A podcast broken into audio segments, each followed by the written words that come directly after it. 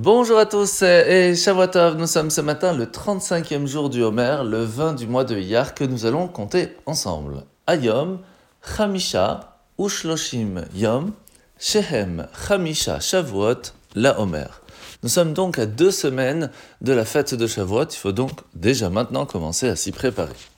Alors aujourd'hui, nous sommes dans le Tania, dans le chapitre quarante-neuf, où nous allons finir ce chapitre ensemble, après que l'Admor Hazaken nous a expliqué que pour pouvoir ressentir de l'amour pour Dieu, il y avait tellement de possibilités faciles, plus difficiles, plus profondes, mais qu'une des possibilités, c'était tout simplement de prendre le temps de réfléchir au Shema Israël, de le faire convenablement.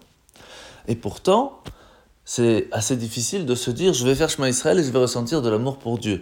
Il y a quelque chose qui est à l'intérieur. C'est pour cela qu'hier, l'Admor Hazaken nous a expliqué qu'il y avait une introduction au Shema, qui sont les deux premières bénédictions.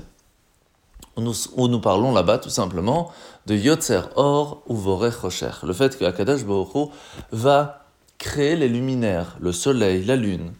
Quel rapport peut-il y avoir entre la création de l'univers avec l'amour que l'on peut ressentir pour lui ? En fait, ce qui s'est passé, c'est qu'il a été obligé de faire ce qu'on appelle un Tsim Tsum, de se mettre de côté, de contracter sa lumière pour laisser la possibilité à ce monde d'exister, pour nous laisser à nous la possibilité d'exister. Et c'est pour cela que lorsqu'une personne comprend que l'amour, c'est quelque chose, pas seulement que l'on reçoit de la personne pour ressentir de l'amour, mais spécifiquement l'inverse. Lorsque l'on donne à une personne, à ce moment-là, nous ressentons de l'amour pour lui. Et c'est pour cela que Hashem nous dit « Sache que pour pouvoir t'aimer, j'ai tout fait pour toi. Je suis, me suis même mis de côté pour que tu puisses exister. De la même façon, tu veux me montrer que tu m'aimes. Et tu veux aussi m'aimer.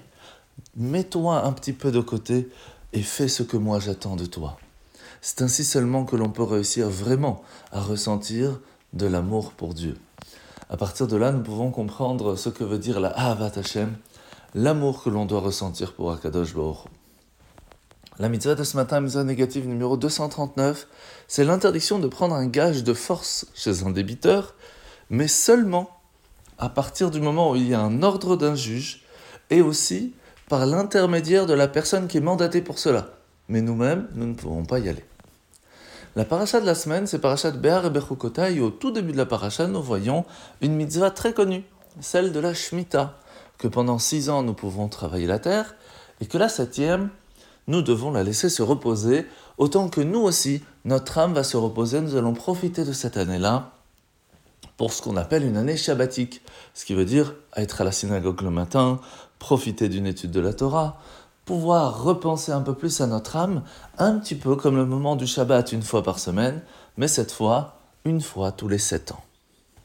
Alors c'est quand même assez intéressant que à partir du moment où la première année, la Terre va travailler, elle commence à se fatiguer. La deuxième, encore plus. Arrivée à la sixième, elle est encore plus fatiguée. C'est pour cela que l'année d'après, on doit la laisser se reposer.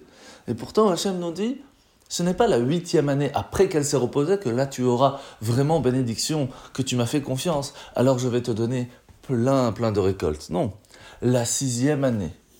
Si déjà dans ta tête, tu as pris la décision que la septième année, tu vas laisser se reposer, la sixième année, je te donnerai trois fois plus. Une pour la sixième, une pour la septième, puisque tu ne vas pas travailler, mais aussi pour la huitième, puisque tu n'auras pas pu planter la septième année. Et c'est là qu'Hachem veut nous apprendre. Tu penses que tu es un petit peu handicapé par le fait que les non-juifs peuvent travailler pendant Shabbat, peuvent travailler pendant les fêtes, donc la concurrence, c'est pas très sympa. Mais sache que, en fait, toutes ces obligations et restrictions te permettre de vivre une vie totalement différente.